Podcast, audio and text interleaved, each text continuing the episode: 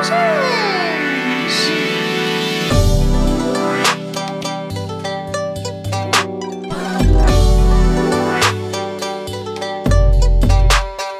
迎大家收听最新一期的秋后算账节目，我是雨薇。那今天我请来的嘉宾是徐杰，是我在多伦多认识的一个建筑学系的朋友。然后后来我们很多年没见，但再见的话，我们两个都同时 因为理想主义回了国，然后经历了生活的暴击，然后也转了行。那我们，嗯，然后现在我们又特别奇妙的，他加入了我们的社群，所以这是一个非常混乱的关系。然后我们从建筑聊到了创伤，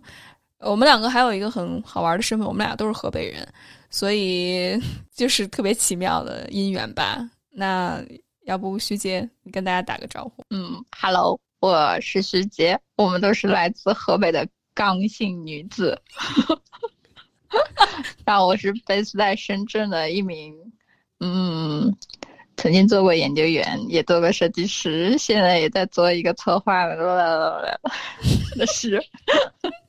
你要不要聊一聊为什么你当初选这个建筑的这个行业呢？哇，其实我们开始了吗？对。也一下就紧张起来了，是吗？我们俩研究生，我跟徐杰研究生都是多伦多大学的，然后我们两个 一个是学建筑，一个学历史的。然后我是通过徐杰的一个同学进入到你们这个圈子里面来的，我就会惊奇的发现，建筑行业大部分都是男生，你是为数不多的女性，哎，还是我这是我的偏见？对我周围接触到的建筑师都是男性为居多，很少女性，是我的偏见吗？呃，可能有一点点，可能就是就是，其实建筑行业在之前男性会偏多一点。你看那个得那个建筑界的那种诺贝尔奖，我们叫普利策克奖里面，呃。到目前为止，可能只有两位女性，扎哈和那个麦岛合适。然后，然后其实是在我上学期间，那个时候女性女生才慢慢多一点，就是建筑学院的男女生比例可能将将达到一比一，所以女生其实并不少。然后，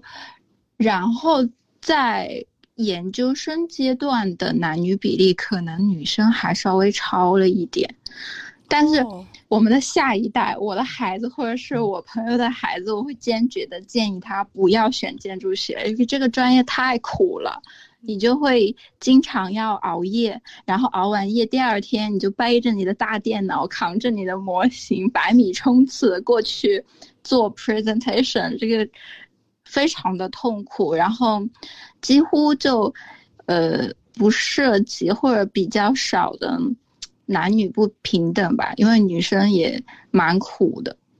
嗯嗯嗯，确实，我看你们就是我们在多伦多约饭的时候，经常你们几个都是背着大眼袋，然后说昨天我我这个，然后我这个星期睡了几个小时，几个小时都是以小时为计数，你知道吗？然后每天每天分割，把时间分割成什么样子？然后我觉得哇塞，我说你们是不是哪天会猝死？我下次还每次见你们，我都觉得是最后一次相见，都不一定下次能见到你们。锤了！对对，嗯，那那你你是，我觉得真的你要学这个行业，特别是你研究生又要读这个建筑行业，你是十分热爱这个行业吧？否则你能坚持这么长时间吗？我感觉就是惯性，就是。一种一种虐自己的惯性，你你就没虐明白的时候，你会一直一直一直继续过去，然后很多人就会继续到什么建筑历史，一直读到博博，再再往后一直在去做研究，然后所以所以之前我就对就是我们之前读书那个天堂和关于天堂的研究，感觉戳到了我的心窝子里，因为我一直没有。研究出来，就是你对这个课题，比如说建筑学，你是觉得它很高大上，高大上，然后你就你就想要去把它搞清楚，然后你就一直读，一直读，一直读，读到最后你也没有搞清楚，因为它这个命题可能根本就，嗯，很虚或者不存在，可能和你真实的生活。并不是一条路线上的，人家可能是阳春白雪，然后自己喝着茶，然后突然想做一下建筑学，然后发展了一门很深奥的学问。但是有些人可能是想要靠着建筑去赚钱，去去养生活，这些就是完全偏离了路线。我觉得就是那个根基没有。没有特别想清楚，你就一直在顺着这条路线走。其实我觉得现在大部分人在这条路上都还比较迷茫，而且特别是我自己接触到这个行业之后，我会发现，其实建筑师他的决策性或者他的理念实施其实挺难的，除非你和那些资本家。有任何的联系，或者他们认可你的设计，但现实生活当中很少了哈。那随着现在的空间，包括资本的注入，我觉着真的建筑师的理念实施相当的困难。是的，非常非常困难。我觉得就是，就是我觉得我之前的工作经验里面看到的建筑师，以及。可能或多或少读过的东西里面都会提到，六十年代初的到现在为止的这一代建筑师都是一种抗争的状态。你要和世界，你你你所处这个空间里面的所有的事情去做抗争，然后能达到一个你的理念，或者你想要做的可能仅仅是很小的一个改变，因为。建筑师不是开发商，不是给钱的人，他也不是使用者，他只是中间的这个人。他给了给出你一个很好的方案，并不是是通过这个方案要掌控世界。可是，嗯，他的这个方案在一定程度上就是需要所有的参与者去遵守或者是采纳，但是他又不在那整个因果那个链条当中，所以他想要干什么的时候就。非常的难，嗯，那真的说到城市设计的这些理念方面的东西，那设计师，呃，或者建筑师，他到底学一些什么呢？既然是他是你说整个链条当中很边缘化的一环，其实建筑师，建筑师，我们很多人，很多我的同学提到你当初为什么选这一门职业，就是因为。这个建筑学或者是城市城市规划学后面都有个括弧，括弧里面写的是需要具备一定美术基础，可能就是这个短短的一个半条件吸引了很多人，还有很多会画画的小孩子啊，曾经因为文化课稍稍好了一些些，他就。他就没有能够被允许去学美术啊，或者走艺术这条路线，就是在那个大环境。所以，等他看到这一个小小的条件的时候，他就选了建筑学或者城市规划，然后。建筑学学什么呢？其实我觉得国外的建筑学要有趣很多，就他们感觉没有明确的课程，然后会有一些课题，然后让你去实践做一些活动。但是在国内的建筑学科就特别的无聊，其实给我感觉，但是也有好处，好处就是基础特别好。等我出去学。读研的时候，我突然觉得国内的这些孩子，他无论是理论上或者是技术上，都要都要好很多。他的整体素质是有保障的。比如说，嗯，你的软件，其实国内的学生就比较抱团嘛。嗯，有有一个人学了犀牛，可能一宿舍为单位，就一宿舍的人都会了。然后，然后就涉及到一个班，然后再到另外一个班。其实。嗯，你的软件水平在呃学国内的话，应该都还算差不多。然后后来又有很多小小的机构，嗯，就是一些学长，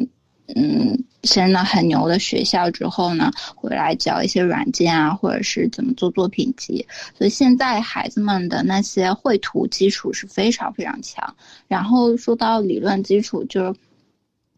嗯，你会学建筑力学，还有物理啊，还有，呃，高数可能是这个学科的优势，就是它，呃，我们可能学的高数就是那种文科数学，嗯，可以，好像是好像是只有律师是另外一个专业，在你上大学的时候你就不用上数学了，然后，然后一些理论基础，还有历史，就包括。国外的建筑历史和国内的建筑历史，还有城市建设史这些东西，虽然特别的刻板，以至于我到后来因为学了这些课本而遭到同事的嫌弃。比如说，在我的印象中，我认为新工艺美术运动是一个失败的运动。可是，但在事实上，它虽然。就是在整个历史过程中，它虽然失败了，可是它可能推动了机械化之类的一些，呃，特别高级的后面的事件发生。可是我们书本上写，它就是一次失败的运动，而且它做的东西完全不可用，就是这种刻板的知识就灌输到了你一开始接触到这个学科当中的。嗯，我觉得这点伤害性还蛮大的。但其实我觉得，就是这些基础知识，在国内，在很多建筑学院的学生脑子里，觉得给你搭搭建了一个很很 basic 的一些嗯知识，我觉得有时候还蛮好的。嗯嗯，明白。那我听到，其实国内可能教育理念上更务实一些，呃，更以结果为导向一些。他没有那么多的发散性思维，或者是批判性思维、多维度的思维。对，这也是我自己在国内、国外，因为我在国外国国内没有上过大学，但是我上研究生的时候，很多国内的访学，然后我有机会跟他们去交流的时候，就会发现，的确国内他很注重。知识的积累就很多的知识，但是他并不关注知识背后的那些价值观或者是角度是什么。但是在海外，可能给你更多的是价值观和角度的那些东西，所以知识基础方面、史实方面，可能大家都并不是很在意。那我觉着，没错，对，如果有两个方面互补的话，肯定会更好一些。你你说完，我就突然发现，就是我作为一个国内的学生的时候，我。经常就在意我知道的东西全不全，然后等我到国外读研的时候，呃，大家好像没有在意说你知不知道这个东西的存在，但是就是反而会在意你对某一个课题了解的深度有多深。那我听说，呃，你你后来徐姐你放弃了在多伦多的工作，然后义无反顾的。跑回国内，然后参加了一个建筑事务的呃一个团队，你能具体讲一下是什么让你做出这种义无反顾的事情吗？好了呀，呃，其实之前之之前的工作，因为我的。我的学科就是城市设计，然后我在多伦多的公司其实是一个简雅克布斯，然后他之前是位记者，但是他从他记者的角度里面出了一本书，叫《美国大城市的死与生》，所以这本书之后就，呃，成为了批判当时的，呃，城市规划的一个。呃，比较著名的著作，然后他晚年就在多伦多，然后后来我我是后来才知道，我进入那个公司，我后面做的那个爷爷，他就是，呃，Jane 的好朋友，所以他可能。呃，在某些程度上，就是把 Jane 当时的理论就映射到了多伦多，所以我之前做的事物就是就是延续那本书的某些理念去做城市设计导则，然后当时就觉得自己做事情很无聊，虽然就是你可以保证每天五点下班，然后呃心情也还不错，可是就有一点迷茫，就不知道怎么样。那个时候真的是有点欠打，就竟然。无聊到绝望，绝望到就是我不要再干这些事情了。我还出去赠送了自己一个月的休假 旅行，然后就就这么夸张。然后之前那个时候就就想到，嗯，之前做的一个课题，其实是并不是因为选这个课题，并不是因为是它是什么地方，或者是它有什么。话题上的重要性，就仅仅是因为它是我家，就和很多人选选那个毕业课题就选自己家那种行为一样。然后我家是河北的，就是一个特别没有存在感的城市，这省份。然后大家都不在意在河北省里面有什么城市，然后我就是河北省里面默默无闻的邯郸市，然后我就我就选了自己。最平平无奇的家乡里面的一块地方，嗯，然后我就是因为这块地方就关注到了一些，嗯，城镇的问题，嗯，然后我我家的这块地方，它其实是我这个城市就是从这个地方衍生出来的，可是我从小到大都没怎么去过，它叫南关街，然后，呃，是有一个机缘巧合，我知道这条街呢。呃，被一个开发商买了，然后这开发商可能有病还是怎么着，反正最后在过程中去世了，然后就搁置在那里，然后那条街就后来就很乱很乱。在我记忆当中，我虽然没有去过这条街，但是我所有的小时候的庆典的照片都是在这条街上拍的。嗯，然后我就觉得这条街至少不应该被拆掉吧。这个开发商当时去世之前已经发布出来一个，呃，就是那种，嗯，小，呃，比较高级一点的，呃，地产开发的那种效果图，一个夜景图。然后你看就特别的恶心，它和那个地方的历史和，呃，机理就完全不符。它。机理就是把它全铲掉了，它只是一小块地方，可能有四百五百户人的小一小一小个一小个院子那样子，可是它全铲了之后，就可能也仅仅只能盖个五六栋楼这样子的规模，但是你这个城市的根就完全不见了，就是这样一块地方。然后我当时还蛮努力的。嗯，我我就是发动了我们家我我爸妈所有的关系，把我们小县城里面所有的各大局都跑遍了，就是调数据。国内的数据就很难调，所以我就当时跑了工商局去要那个商户信息，然后还跑了土地局去要那个土地信息，还有一些地理信息系统里面涉及到的一些产权，反正就把这些数据都要到之后，就发现蛮神奇的。另外一点就是。这块地在我当年当年去的前两年就已经政府已经没有再收租了，嗯，这块地方就是属于政府，但是政府不再收租，所以那块地方你那个时候你看到的所有的商铺，走在那里的人都非常的临时，这个政府随时都可以把他们赶走，然后用铲车把他们在的房子就迁走。我我觉得这整个整个地方，我很想我我觉得它不至于是被铲走，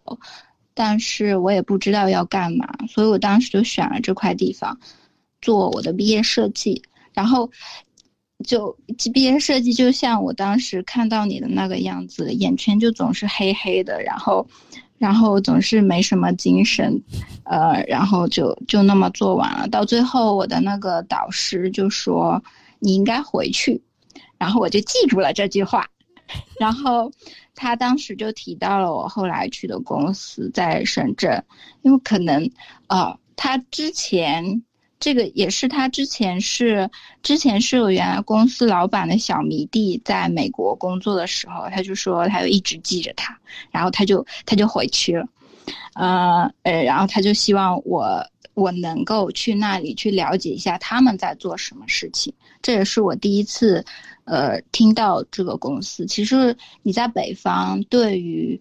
广东华南地区的事情的了解程度没有那么多。其实我当时还以为自己发现了新大陆，因为我觉得，嗯，河北的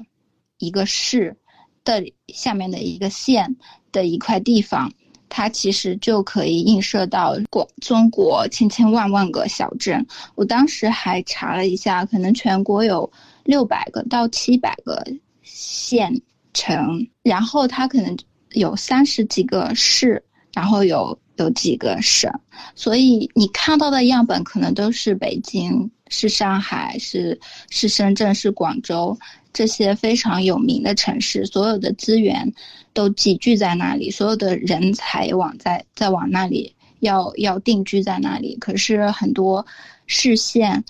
嗯，乡村，他们的资源在不断的被搜刮走，向城市靠拢，他们自己剩下的一些空间都已经没有人再去，嗯，说运营也好，总之是他的。那个关系以及他生存的那个根已经被慢慢的被城市吸走了，就是很不一样的一种条件，也挺不公平的。所以，所以，然后，然后，哦，已经说了这么多，然后，然后，然后我就，我就，我当时。怀揣着对现状的不满，那时候就只投了一份简历，就投到了我们公司。想到他们就回我了，就说要面试。可是当时面试他们就正好取消那种网上面试，就一定要你跑过来。然后我就纠结了很久，我就觉得为什么你好像为什么这样对我？但是我那个时候就是在四月。多伦多下着大雪的情况下，我就我就来到了深圳。那时候深圳真是草长莺飞，明媚的三月特别美好。然后我一下子就喜欢上了深圳。就是三月底的时候，嗯，天气已经是春天了，然后叶子都特别特别的绿。然后那个时候，我就穿着我的雪地靴。到深圳真的有点无所适从，然后就就开始那个面试，我们就说到了这个村镇，然后他当时可能是因为他们刚。办完那个神双展，就直接问说啊，这城墙怎么样啊？它它到底产权啊什么的东西？其实我我觉得我的毕业设计没有做的特别好，只是嗯，因为我没有做出来一个答案。但是就是对于这个问题的关注，可能就是算算比较少数。我猜当时我就很清楚的记得，我老板听着听着他就睡了，我当时就想 完蛋了。我就想完蛋了，算了，我也没有来过深圳，我就我就玩一下吧。然后我看他睡得那么香，我也就不说话了。然后我就开始看窗外，那个时候都时间的窗户特别特别好看，它是那种工业窗，就是倒也不是你想象那么美好的工业窗，它就是以前工工业宿舍、工厂的宿舍留下的那种铁窗子，还要还要挂个钩儿。才能开开，不让它乱跑的那一种。然后外面的绿叶子就像那种假的那种屏幕一样，一直扇那个窗户，我就觉得好美呀。然后我就一直在那儿看。然后这个老板一会儿，哎，就他就醒了，然后他说：“哎，你继续说，你说不好不好意思不好意思。”然后后来。然后我就我就继续说，反正那次，嗯，之后我就有点放弃了，嗯，因为他已经睡着了，我觉得我说的可能太无聊了。然后他就，然后最后我们就开始聊，我看你现在也没在工作呀，你你在干嘛呀？然后我就说我去玩了，能说吗？然后他就说能说。然后我们之后那一下午就聊去哪玩了，哦，然后就这样，就我觉得整个体验就是有点滑稽，就是。人家都睡着了，然后老板就说：“嗯，我一会儿有朋友，但是你要是可以的话，你就等等我，我我之后再来，我找个人跟你聊。”然后他就找我们经理去聊，然后我们经理那个时候也特别逗，我就问他在做什么项目，然后他就说就做些有的没的呀，大家整个就特别随意，我当时就完全绝望了，就。就再见吧，我觉得深圳挺好的，我已经很多年没有看过春天了。然后 你知道的，在多伦多我们都没有春天，真的是。哎呀，那四月份的时候真的要抑郁了，真的是。然后零下二三十度的冬天，一望无际的冬天。对对对对对。然后 只有两个月的夏天，走的时候正好，呃，老板也送完朋友了，然后我们当时就再见。然后就就特别美好的 面试就结束了，之后就就也就那样子就过了，然后就就来就直接来上班了，就这样就过了是吗？啊，对。极其随意。就之后我两年多的工作，大部分就是跟这个老板，然后我觉得他就教会了我很多东西。他就是比较年长，就比较像自己的父亲一样。其实我很多东西都不是他直接教给我的，就是从一些言语和他做的决定里面学会的。我就还蛮感谢他了。这个面试经历就觉得他不靠谱。我后来觉得他是一个很很真诚的人，然后后来才知道，他到三四点的时候就一定会睡觉，然后他他就是那个那个点儿，他就会睡掉，可能到四五点的时候就就就又精神了。所以我们大部分会都是在四五点的时候开的。徐杰，当你真的入职到这个公司的时候，当你真正去做一些项目的时候。你感觉怎么样？作为一个建筑师，我这么想的话，好像一开始还是快乐的。其实，嗯嗯，选择来这里工作的人，其实是有自己一定的想法。就比如说，就一定的理由吧。就比如像我一样。我可能是因为我之后研究，呃，我当时的那个研究生的课题是类似于城中村，嗯，我只是觉得他这里的城中村是一个非常明显的问题，所以我来找答案。然后其他人可能因为双年展，我的一我有一个小学姐就是来做双年展，她比我先来，然后嗯，我的好朋友也是当时的同事，他们。呃，或多或少就是因为双年展，还有城市记的研究。徐姐，能不能介绍一下什么是双年展，什么是城市记？具体他们。他们在干什么？哦，双年展，呃，深圳，深圳每两年就会办一个深圳香港建筑双年展，大概从零三年开始，由一些艺术家或者是建筑师，还有一些我现在才知道这个职业叫研究员，研究员在发起的一个非常盛大的活动。可能从零五年开始，他们就以城中村，有城中村这个板块去做一些事情。等于说，这这一个活动是一个，我觉得对深圳来说是一个非常盛大的城市事件，因为这个事件它可以导向一些文化相关的工作人员去关注一些话题，比方说城中村，在之前还有一些工业遗存的问题，然后因为这些事件，所有的艺术家、建筑师，在届时的三个月期间内都会空降到香深圳来。香港可能也有展场，然后去做一件事情，然后三个月之后，可能一些展品会留下，一些课题会留下，然后这些人呢就飞了，然后两年之后就是另外的一场，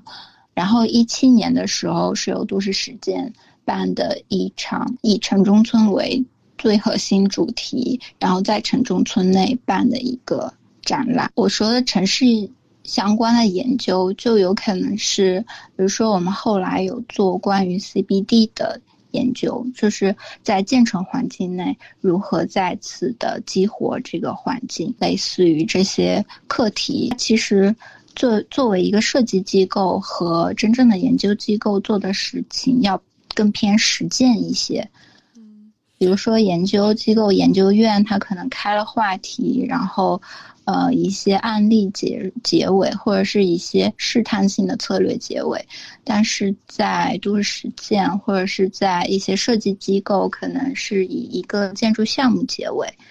或者有的时候它可以出了一一个导则的册子，或者有的时候它可以是先于城市的控制性详细规划之前的一版城市设计来影响，来给。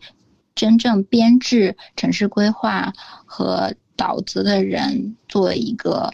研究册子，听起来其实是一个特别好的，能够把一些理念实践在现实生活当中的一个过渡。可能这个我觉着还是挺吸引人的，特别是如果你有一些理想主义的情怀或者一些想法的话，我会觉得这个实践还是。蛮有价值的，对对对，我是我我自己从小就特别喜欢实践两个字。我觉得很多人都已经厌倦了一个完美的方案，就是别人会说“日光之下无新事”，我觉得也是这样子。你所说的想法，可能在几千年前就有人提过了。你说的一个完美的方案。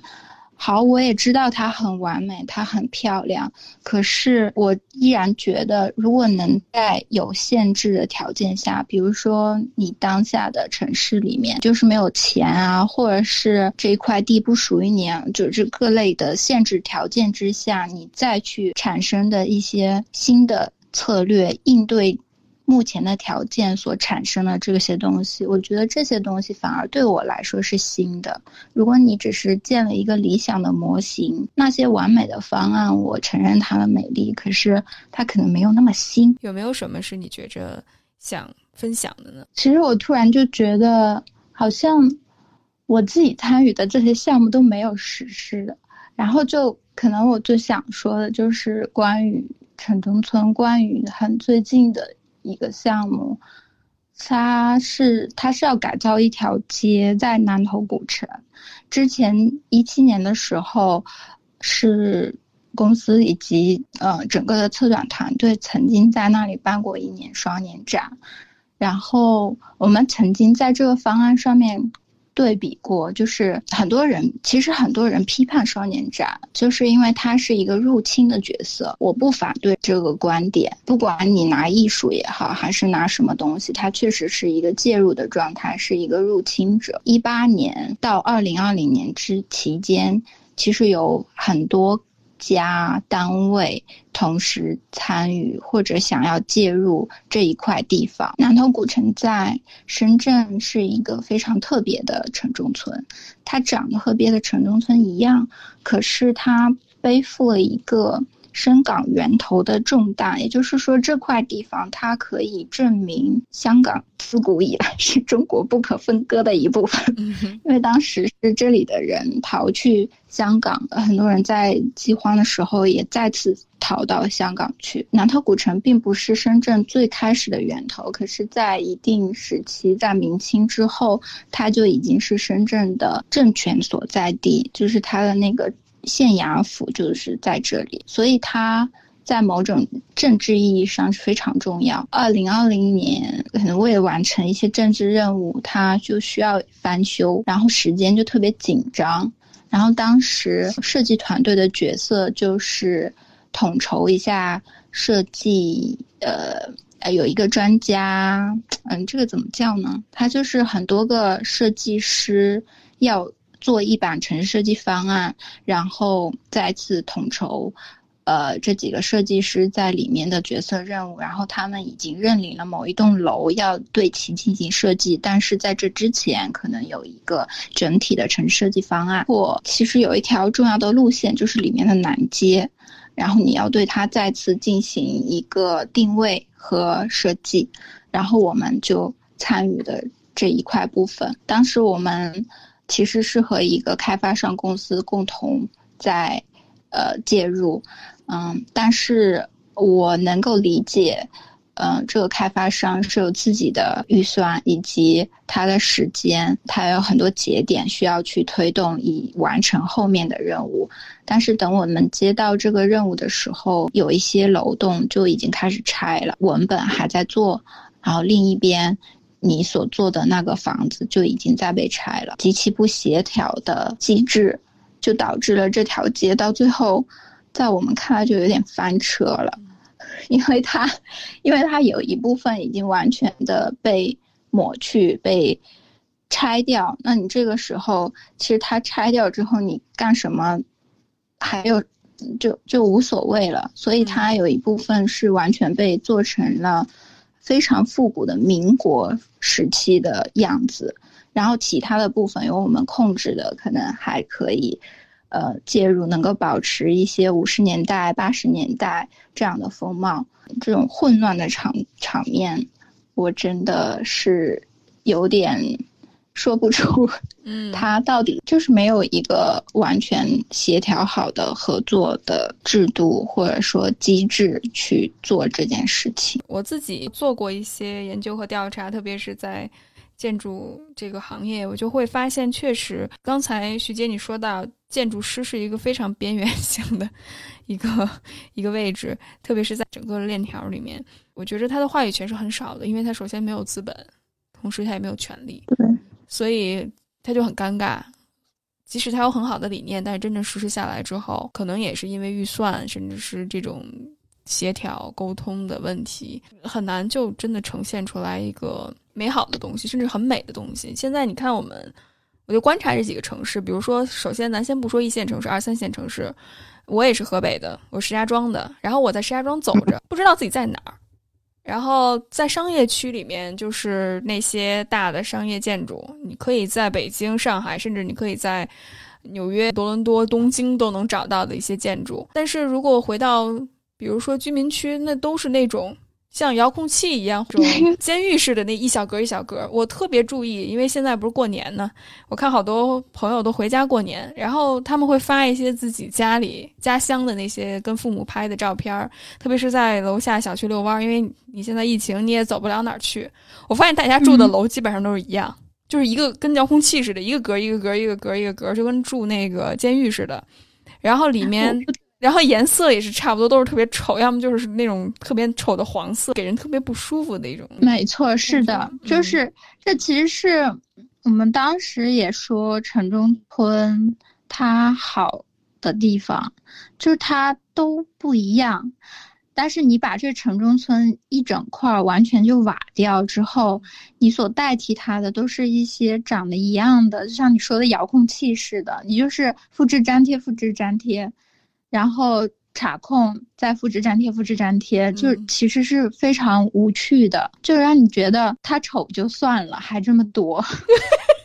而且我我之前有有一次在白石村、白石洲、白石洲，sorry，在白石洲那边我逛，然后我那一刻我就第一次感觉到，哦，原来这么有趣，就是那个地方真的是，因为我我在深圳。看那个深圳店铺的名字哈，就是都特别接地气儿，特别实在。比如说大猪蹄儿，什么呃好吃的猪脚饭，年头长，什么装修加修，就是特别朴素的一些名字，就会直接告诉你三十年，可能没有三十年，就五年老店。对对对对，就是这几年老店，就是写的特别明明白白，就跟那个在深圳。居住然后生工作的人一样，我记得那时候我之前在深圳还找过工作，然后我在北京这边跟合伙人聊天的时候，都去比如说公司啊，或者是去大的，起码是有品质的一些咖啡厅，甚至是一些一些餐厅里面见。然后我在深圳的时候都是去麦当劳和肯德基。然后我和那个那个公司的老板吃饭的时候，然后他不点东西，我点了一个套餐。然后我说你吃吗？我就特别客气的问，然后他说他吃，他就把我沙拉拿走了。然后我就说 OK，这么务实，真的是让我学到了一个关于深圳白石洲那边走的时候，而且那个路哈真的是呃上上下下它是有坡度的，它并不是像一个咱们在平原生活的人，他就是一马平川那种感觉，它是有上有下，然后你就会发现城市这些。在这个白石洲里面的居民，他会给这个州带来很多不一样的新鲜的变化。它是有一些人造的一些景观，甚至是它会有一些自己创造的一些建筑物，所以给你感觉真的是新鲜、有生命力的。你反倒是看深深圳，比如说它的商业区就很无聊，它的商业区就是那个样子。然后包括还有很丑的字，包括我有的时候，因为我那时候住在福田那边，然后我就从我们家的窗外，然后看外面那些。灯火辉煌，会展中心对会展中心，然后往后看，然后各种高大的建筑，然后特别难看的灯光，就是一看就是像暴发户的感觉，你知道吗？啊，就是红的蓝的都有。对对对，就是特别像国企开联欢会，然后后面放的那种灯光似的，就是特别。对，就是特别多，特别密，你就觉得嗯，真的是底气足，但是这个品味真的是堪忧。对，而且它那个灯光秀的字儿，可能有十层楼吧，在那里硕大的字儿浮在天空里面，对，就就特别的尴尬。别人都说深圳没没啥好玩的嘛，就是就你只能去商场，你去完这个商场就去另外一个商场，那反而在城中村里面，就像你说的，有好多。人造的景观，你就感觉它是不断的在变换，不断的在生长。你可能过两天去，就是另外一个样子。没错，没错。而且刚才徐姐你提到的，就寻找城市的根这一个词，一直特别打动我，因为你说了好几遍。然后包括你也提到，就是家乡的改造这一点，就是我就觉着去，比如说我刚才提到二二三线城市，甚至是再往下，呃，居住区包括商业区都是很相似的。我有一次在兰州。然后兰州的街上走，然后我突然有一种感觉，我回石家庄，就是哎，哎，这不是我们家吗？哎，这立交桥感觉和我们家门口那特别像。然后都是那种，特别是你走在呃，就是立交桥上的时候，两边都是那种绿色的那种挡板，就特别丑。然后你往前走，然后你就觉着 OK，我在城市生活，但是你觉得特别的有一种绝望的感觉。我懂，就是我觉得我们河北人就是很刚，然后你对于任何事情，你觉得就是不舒服就是不舒服。然后我我对于万达这些商场我就很气愤，它可能在一线城市不算个啥，到了我们家就。格外的高大上，我爸妈他们要去个万达，就是感觉要要怎么样了，就跟深圳的人要去万象城一样，就就是一种象征啊，可能是自己最近稍微富裕，可能要要去消费一下。然后，但是万达这个东西就是作为一个像病毒一样，它就直接压在城市里面，就是二三线、三四七八线这种城市里面，它就像一颗就像一颗病毒一样，就糊在原有的那些基底上面。那里的人就不由分说的去拥护他，把钱掏给他。我觉得这这就是一种入侵和介入的状态，就是完全不由分说，就毫无道理。关键是你更气的是你周边的生活的那些人拥护他的那个程度，就感觉他好像没有思考一样，但是他又是你的朋友的那种难受。对你无处诉说，而且我我可能我的出发点，包括我的受训背景。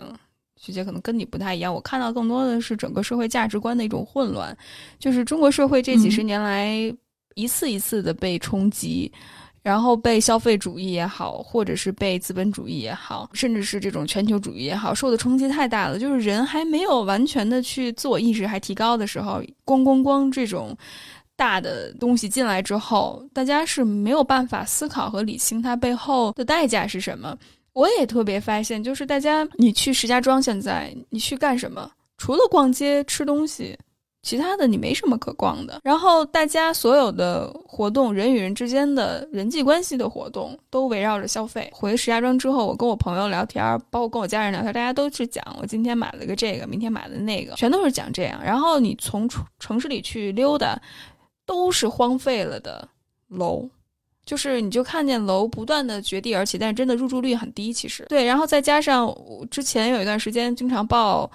石家庄出现很多很多网红式建筑，特别奇葩式建筑，然后什么那个威尼斯人啊，叫叫我们叫海天世界、海天国际啊什么的，就是搞得跟那个威尼斯似的，水上威尼斯似的。然后估计那上面划船的，估计应该是个新疆人。然后旁边都是什么黄记煌、什么真功夫，还有加州牛肉面。你知道，就是我我能体会到，就是石家庄人，甚至我们河北人想去与世界接轨哦，包括那个河北省呃传媒学院，传媒学院霍格沃茨，对，就是那个传媒学院，就跟霍格沃茨似的。然后那个整个就是过道上摆的全部都是世界名画，当然是赝品啊。然后有一次我，因为我们的机场是在正定嘛，然后我从我爸我妈送我去机场，有一次，然后开车，我突然在远处看见了一个伦敦桥。吓了，就是在旁边什么南科，然后包括饲料啊，还有那种 化肥的广告牌中间，突然看到了一个伦敦桥。嗯，对我我要似曾相识。我说哇，我说我又回到了 伦敦。我我我觉得我们河北人民为了征求一点。争得一点注意力，真的是做出了很多努力，煞费苦。然后我们那个保定还有个福禄寿，曾经被 评为中国十大丑陋建筑。其实我刚才突然想到一句话，就是呃，就是用老用李光那个呃那个拍照的日本的那个叫什么来着？他呃对，他就是拍，他就是喜欢街拍，然后他就街拍成了大师。然后他他曾经就说啊。呃，呃就就别人问他你怎么样找到自己的风格之类，他就说拍的足够多就好了，就就一个还挺简单的一个呃街拍的一个大师。然后他就别人就问他你你怎么选择一个城市？嗯，你有没有来过中国的城市？或者你最喜欢哪个城市？然后然后他就说呃每个城市都还蛮好玩的。他说：“能展示出人的欲望，能够暴露在外面的城市，都是有意思且有趣的。”然后我就觉得，可能现在很多城市你的欲望，还有还有什么东西，都已经就是像你说的，人已经被很多东西裹挟了，你根本就还没有识别出来自己的欲望，反而就是一些小小的地方还没有被侵蚀的地方，你才能看到很多很多不一样的东西吧。我的一个志愿者团队，伊朗的那个。总做主吧，他就说，他又说深圳，他当时只是说深圳，他从北京飞到深圳，他平时 base 在北京，然后他就说深圳是他见过的最绅士化的城市，然后我可以想象他这些点在说什么，就是像你说的，我你走在福田，你看到那些楼，好像貌似都很高大上，可是它可能和别的地方都完全一样，然后它是完全的一个人造景观。还不只是人造的，它就是人用意象去造了一个楼，为了显示这个城市是一个很高级的 CBD 或者是很高级的一个商场。它是你让我感觉用你的意念里面的那个意念在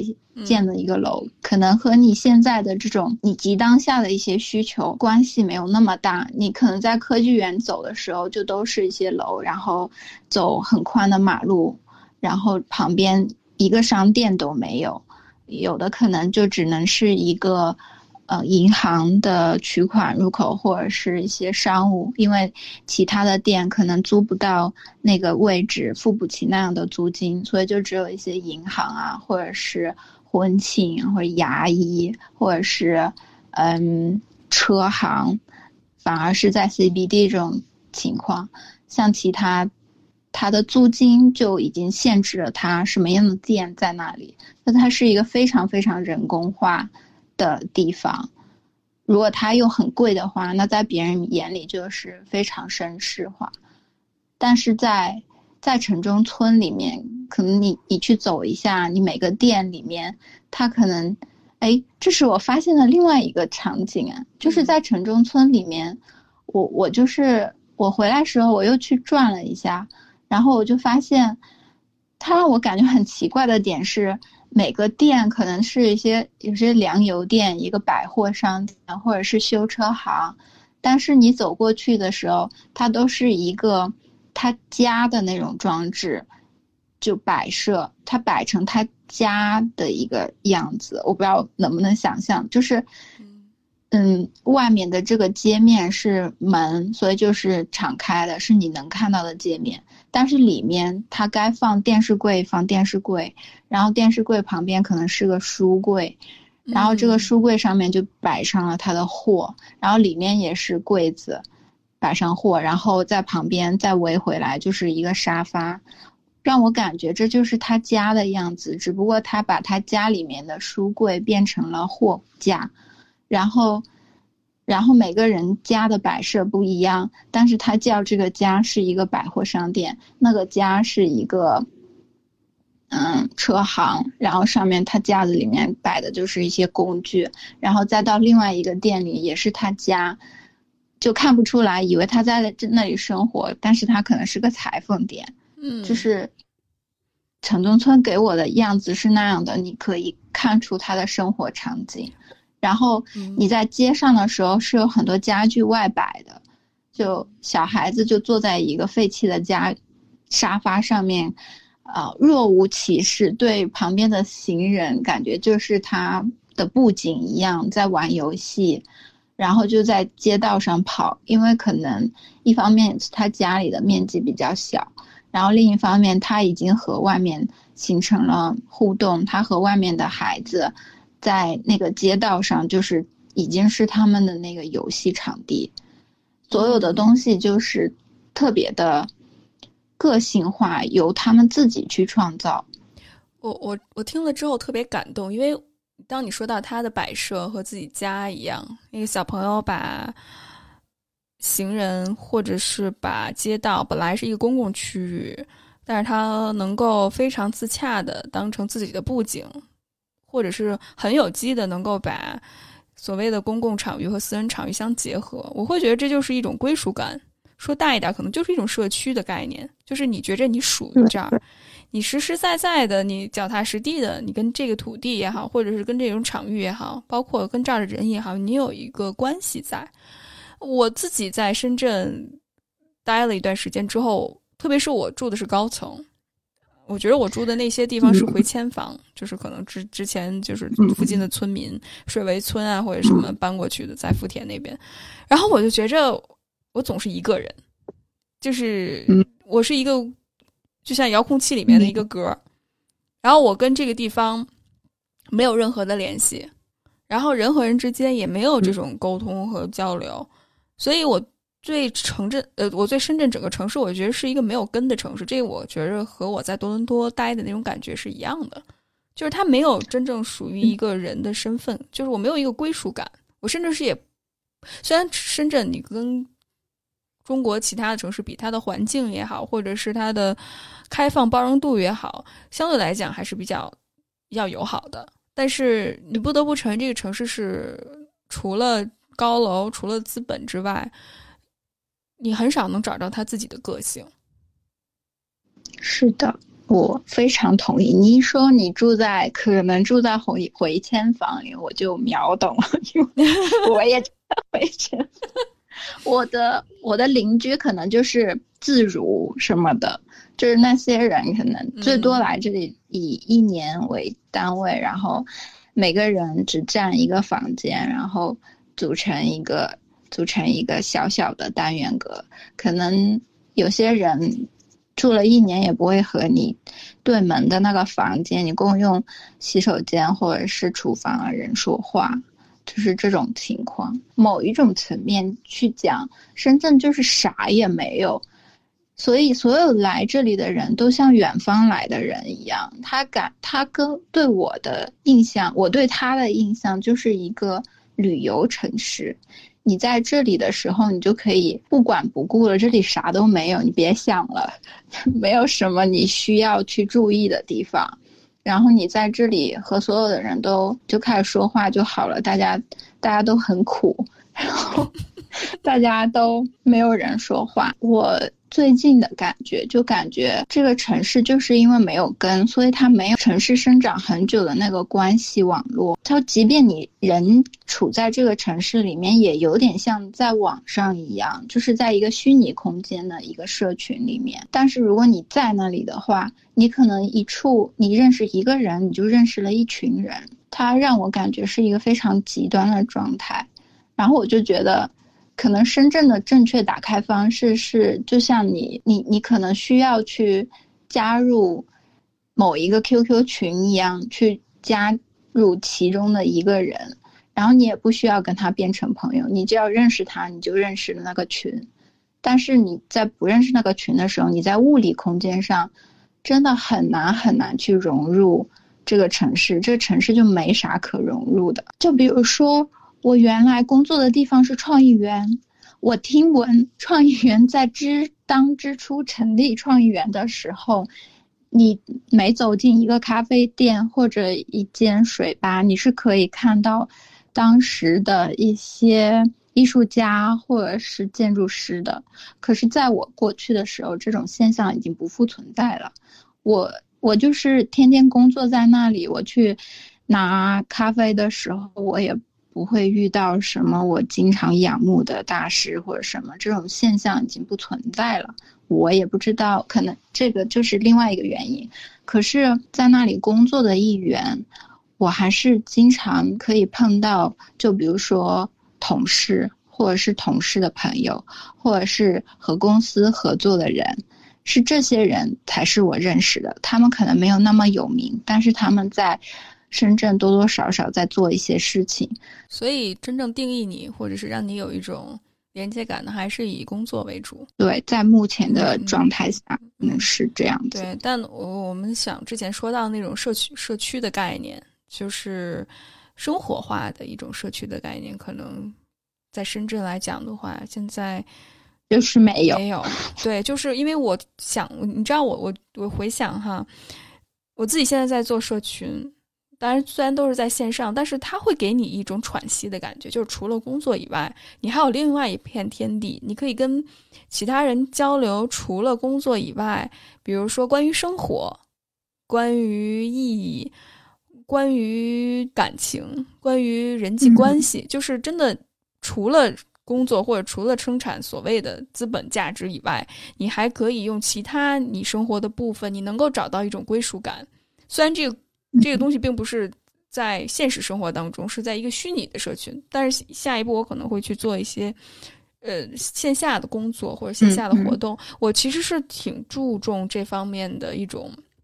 连接感的，因为我相信，呃，人是需要连接的，特别是生活的方方面面都需要连接。我们，我之前学进化学，包括学人类学，你就会发现，人是从村落、从集体里面慢慢慢慢走出来的。那之前我们必须抱着团儿，因为可能要和自然抗衡。可能要和野兽抗衡，甚至是，比如说我们之前养孩子也好，或者是养老人也好，都是整个一个村落、一个家族去支持的。但是现在，特别是最近几十年，中国进入城市化，特别是这种原子化的生活模式。首先，我们脱离了自然，然后我们脱离了家族，我们脱离了传统，所以在。物理方面、心理方面、精神方面，我们都是处于一个孤儿的状态，真的是一种不断走向、走向一个孤孤独，很自由，但是很孤独。所以这些需求它还是存在的。我自己的感受特别强烈，就我之前，我刚我最近刚搬家，我之前住在呃一个回迁楼，在北京也是住住回迁楼，大概我住十二十七层。就基本上快楼顶了，然后我的居住环境其实很相对来讲和其他北漂来讲的话，我的居住环境算是比较比较有空间了，然后而且很可以有很多自主性，我可以自己布置，但是我总觉着我在半空中飘着，就是我没有那种距，就是没有跟土地连接的感觉。没有归属感，对，但是这种归属感，我觉得我我更适应北方的文化，所以我觉着可能精神上和心理上还不是最重要的。我觉得更重要的就是我感觉我和自然是脱离的，我是一个在高度城市化的一个呃一个过程里面。而且你看，我去我们去用呃每日优先去用网上 A P P 去送餐，然后我每次开门，不管是看到那些。送餐小哥也好，或者是外卖小哥也好，我第一个想到的就是他也是人，但是我跟他没有任何的连接，我跟他没有任何的关系，就是他只是服务的我一个，就是服务我的人，他甚至只是一个工具。那他连接到我的就是我和我的菜，或者我和我的饭，所以我就觉得这个人际关系的变化特别可怕。但是现在我搬到了新家，在一层住，然后我。刚搬过去，我第二天早上起来的时候，然后我倒水喝水的时候，听见外面有小鸟叫，哇！那一刻我就觉着哇，特别特别的美好。对，然后我能看见，就像你说的那种树打在窗户沙沙的声音，我能听见。然后外面有人吆喝，我也不知道吆喝什么呢。就是你就觉得哦，原来我是属于这儿的，就是你的生物性，就是你亲自然、亲社群的那种生物性一下子就被激起了。然后你能看见绿色的植物，你能看见人来回的走动，你能听见街里街坊的正在打招呼，哇！你那一刻你就感觉就特别的舒服。我返返回去说说深圳，哦，或者说城市现在的建设环境。我觉得越人工的地方，我不能否定它是一个很快、很很短时间内发展成了一个，它就 copy 了一块城市在一个一块空地上面。但是，建立这个人际关系的网络依然就特别的脆弱。我我想到的是另外一点，就是我刚回家，然后。嗯，我就问我妈说，那些就就是以前以前，嗯，住的小区的，嗯，那个看门的大爷，嗯，他就说到，他就说，嗯，哎呀，他已经回到家里种地去了。然后我就就问了一下他的收入，然后我妈说。十年前，他的每月收入是四百块钱，我有点不能想象。我觉得他已经在那里一辈子了，而且作为我们那里就一个很小的一个城镇里面的一份职业，他已经是我们的一员了。我觉得为什么你们还发这么少的工资呢？嗯，然后他现在身体不行了，你就说他回家种地了。他明明是因为身体不好，他怎么还种得了地呢？然后我就 有各种各样的不公平。然后我就想到，其实深圳也是这样子的。你你反而觉得，哎呦，你们这么小的一个城市里面都对人这么不人性，可能深圳那里好像也没有什么。之前公司的阿姨，她每月工资可能就三千块钱。然后公司不让她住宿舍之后，等于他没有办法在这里继续工作了。仅仅是因为取消宿舍这件事情，他需要，呃，他找不到房子的话，他就只能换工作。他已经当时已经在那里工作个五六年吧。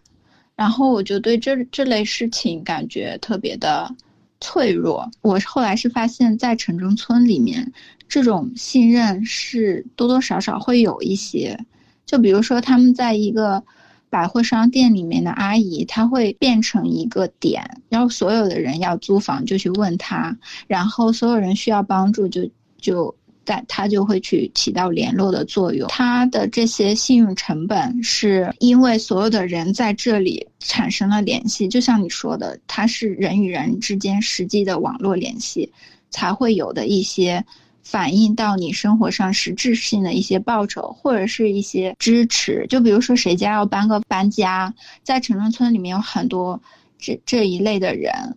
他就可以帮你一下，或者是用很低的价钱，你就可以两个小时之内搬搬完，有这样的诚信系统在。但是我们城市里面是完全没有的，你。就是我我没有办法相信你，但是再反过来到另外一种，就是现在 A P P 里面会信用分数去换取一些东西，但是这些信用分数又对那些生存在城中村的人，或者是收入、学历或者是背景没有达到某一种要求的人。他就没有这一部分信用分数，他可能没有办法租车，他可能没有办法贷款代购那么多钱。新建的信用系统反而是筛选了很多，它不像你原来的那种和物理相能够联系起来产生的那种更趋近于平等的对机会平等的那种环境。我就觉得人跟人是分三六九等的，然后越高的人。你越在金字塔尖上的人，你的辐射范围越广，你的权力就越大；然后越在底层的人，你的机会就越少，所以就会被沦沦为成为工具。所以这种在社会上社会学上讲的叫 meritocracy，我忘了怎么翻译了，就是嗯，就是一个金字塔的一个社会，就是我们总觉着啊，社会是公平的，只要努力就能获得回报，其实不是。其实在一个资本说话的年代。没有所谓真正的公平，那更多看的是你的钱和你的权利，还有你的人脉。我印象特别清楚，之前在豆瓣上看一个作者，他就说他海外名校毕业，就是他来北京工作，是做文化产业的，打了个出租车，然后。两个女孩都是这种名校毕业，非常优秀，但是你要从事文化行业，肯定你的工资就没有那么高，它并不是一个高薪的行业。然后在北京住房什么的都特别难。然后俩人就讨论买房的问题，然后那出租车司机听到了之后就说：“说如果你们读书的为了就是在北京买套房的话，那说明这社会有问题了。就是出租车司出租车司机他是拆迁户啊。”他开车，你可能就想想开就开，想不开就不开。但是他租金一个月都不用让他有工作就能养活自己。他开出租就是为了消消磨时间，图个乐，对吧？嗯。但是反倒是这种受到了高等教育、愿意做出一些改变的人，反倒是在为生存压力所挣扎。那这这个社会是不是就是有问题的了？嗯，真正想去做出改变、想能够有精力去做出改变的人，反倒没有这个话语权。那这些真的有话语权的人，反倒是这种既得利益者，他也不想去改变。真的是我们现在的现状，就是阶级固化。无论你是什么人，你现在面临的问题，大家一致的目标就是生存，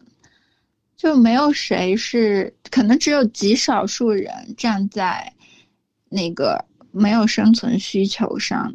但是大部分人面临的主题就是生存。我们从建筑的形式，其实慢慢过渡到了这个整个机制，就是包括社群的或者社区的整个有机的一个整体。我们在谈论其实是一个很有机的状况。就是当你你的理想主义的梦破灭了之后，我能这么说吗？破灭了，可以，可以，透透的形容的准准的。破灭了之后，那你是怎么怎么做的呢？我现在工作的时候，我就觉得。嗯，我之前放弃第一份那那一份职位，然后，嗯，真的好傻，然后必须经历的一个过程吧。然后，其实当时来到深圳，就其实和回国是同一个决定，就就得到遭到了反对。但是我最近就是通过，也通过在你的社群里面，就不断的发现我。到底失去了什么？然后，其实之前我工作的时候，我老板他很生气，他他有时候生气到拍桌子，他有时候会会让我突然惊醒。他有他有一句话是：“请放弃你的精英主义。”我当时还觉得自己被夸了。我老板竟然夸我是精英哎！然后后来我就意识到了，刚毕业的小孩子做的方案都特别的理想，而且你倾向于看很多案例去做方案，你分析了一道一通基地，然后又做了一分析了一套案例，然后你最后的做法其实是真正属于建筑师或者是城市设计师应该做的那部分，它不是把案例。放在你的分析里面，而是让你去做一些决策的时候到了，但是已经太习惯于做做一个完美的方案了。然后可能从那个时候开始，我就意识到那些完美的东西真的可能是不存在的，它只是一种执念。你的理想主义，它就是一种执念，就是一种幻象。我觉得成长就是不断的去打破这种幻想。然后去接受现实的一个过程，你就能够踏踏实实的去重新开始。你的这些偶像主义的包袱、精英主义的包袱一下就没了，你知道？真的，我可能一直都处在稍微处在一种创伤状态里面。我感觉后来我就发现，就之前我们说城中村的时候。说第一批城中村的村民是被直接赶出去自己的村子，把自己的村子变成工厂。第二批的，然后他就开始，第二批的时候就就变成了大量建房，然后很，然后就去搞钱赚赚赚那个租金。然后第三批的时候，可能第二批开始就是变成了回迁坑，变成了巨富的一波人。我觉得。我觉得跟城中村有关的这些人，从来都没有真正的融入到城市里面。我现在也不知道为啥，就是你已经在这城市这么久了，你难道不能学着其他人搞钱吗？然后你不能，你既然已经有钱了，你不能再去干点文化事业，或者是做点有意思的事情吗？我觉得这城市就是没有。我觉得它也是一种创伤状态。对，这这这有点像。说到这儿，我想到加拿大那些原住民，就是对政府给他们很多的福利，但是他们的吸毒率还有自杀率特别的高，就是你被迫被迁走，然后政府以这样的方式或那样的方式给你补偿，但其实这种。家园的丧失，这种安全感的丧失，对于一个人来说，他的创伤性是巨大的。是的，我我惊讶，我还惊讶于为什么创伤可以这么久。它是可以代际遗传的，甚至是它有生物学的一些显示。就是呃，我之前前一段时间还看了一个实验，一个黑人生物学家吧，他就研究小白鼠，他就看到就是小白鼠让它走迷宫。然后他走到一个地方会受到电击，他每走到这儿，他就会受到一次电击。之后繁衍的后代就会绕着那个地方走，因为他在那个地方只曾经受到过创伤，就是这么神奇。我们的大脑是有记忆的，然后这种记忆会遗传给下一代。我觉得肯定是有相当的一部分就很有钱或者怎么样就不再生了，就像你刚才说的你的那位朋友，嗯，但是，可是我看到的依然是伤感，我在那里感觉到的就是伤感，还有哦，我这这里我又突然想起我妈把酒瓶盖当挂钩这件事儿，其实我觉得我我妈也是有一种伤感在里面，就是她挣扎于。一件事情未得到解决，她以后她也忘记了他的那个问题是什么，但是那个创伤依然的在，他不想积极的再去，不是会像一个新鲜的人站在这里去面对挂钩这件事情，反而就是一直不断的在用旧的东西去堆叠，就我们家的那个浇花的那个瓶儿，我记得我每次回来都要换。但是我现在看到的依然是一个洗衣液的罐子，他就是喜欢用这些罐子留下来再去用它。我他这种行为不不不不做改变不做评论，你也无法交流。就是其实我觉得我们家这种行为和我感受到的城中村给我的感觉是一样的。我觉得那那一些人他可能。经济上并没有我们想象的那么不富裕，可是他们一直在生活在一种非常日常又混乱，一种让你感觉非正常的一种生活状态上面，体会到那种安全感的缺失、归属感的缺失给人带来的影响，特别是迁走。然后所有人都觉着你去了一个更好的地方，然后但是你的那种伤感，你的那种情愫没有办法诉说，那是没有办法说出来的东西，真的是没有办法说出来的东西。你可能就是用像妈妈那种囤积东西，囤积是特别特别典型的那种方式，就是那种安全感的缺失，所以你需要去收集很多东西。哦，还有暴饮暴食，还有肥胖也是。就是获得一种控制感。我看很多被迫迁迁到另外地方或者拆迁的暴发户，他们他们的这种肥胖率的比例特别高，患糖尿病和血血心血管病的比例特别高，填补内心的一种不安全感、一种失衡感、一种失去感。我觉得这个城市都是在受伤害、受创伤的持续的过程里面。哎，我刚才就你说的。那个期间，我就突然想到，我们可以做点事情，可以啊，做城市疗愈，城市疗愈，城市里面一次次这种事件或者政治决策带来的失误，给人现和现状人生活状态的直接联系，以及那这个疗城市疗愈，或者是来来来来来，是？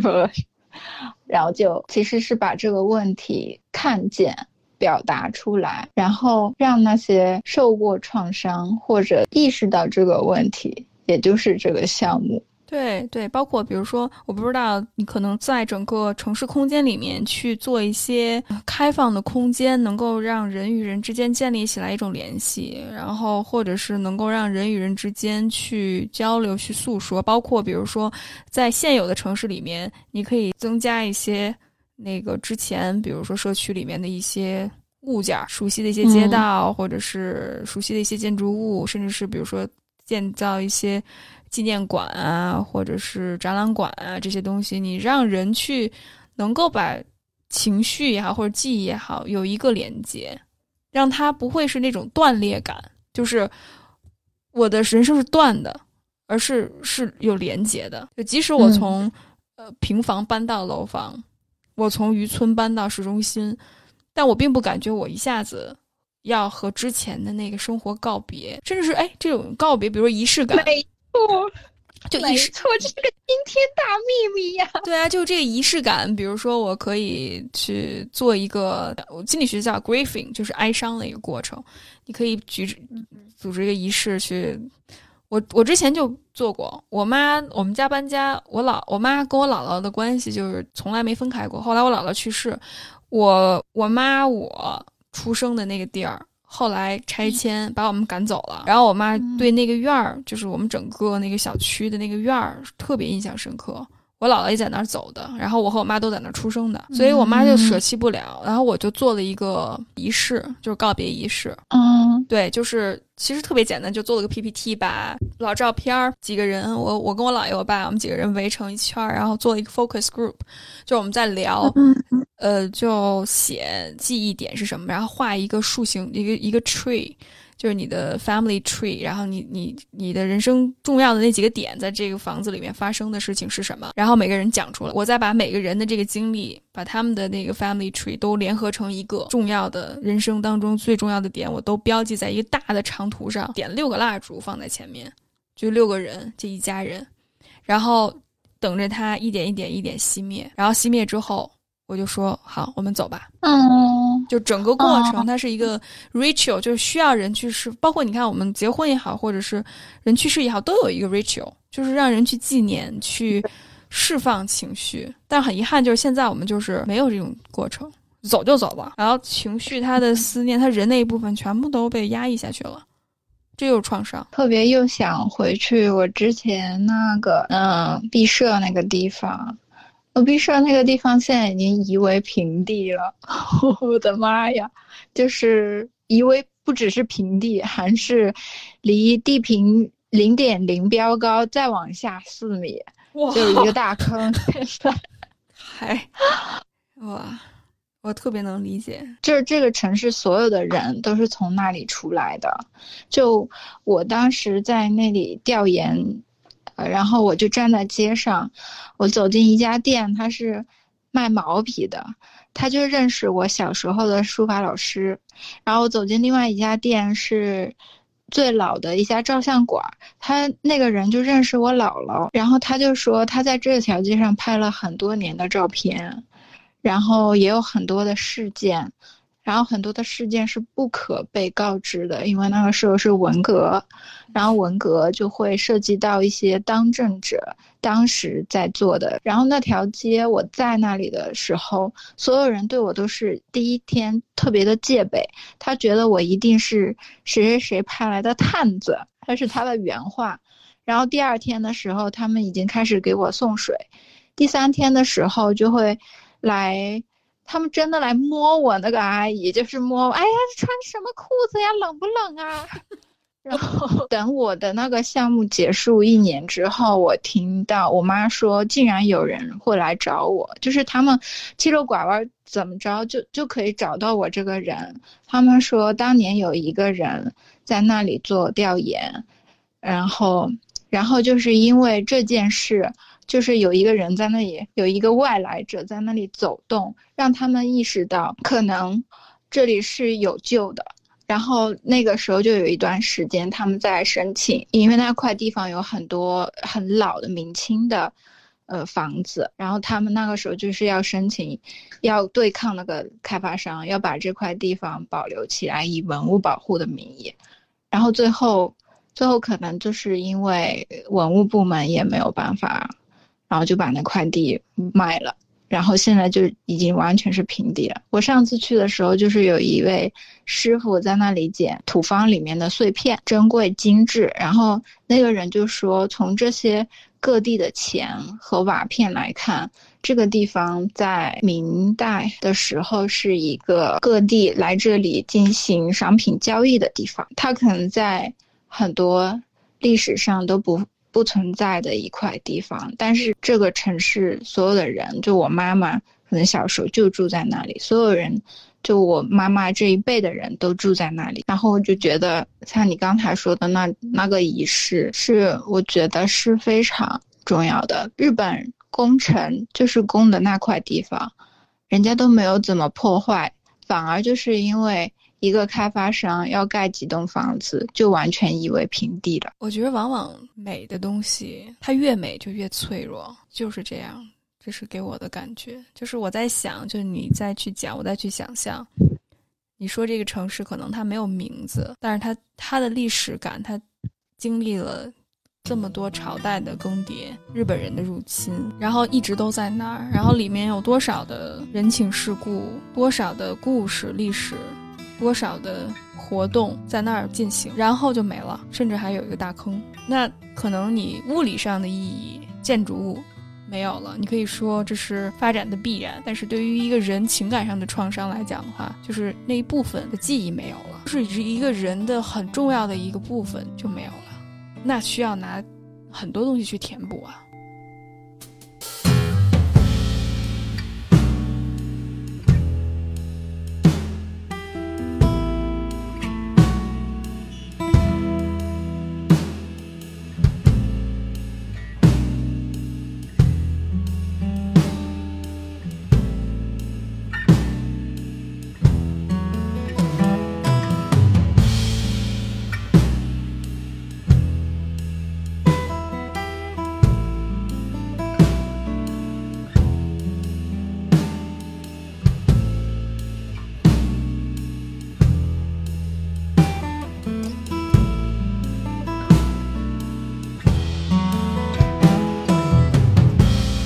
踩我的血肉的火光，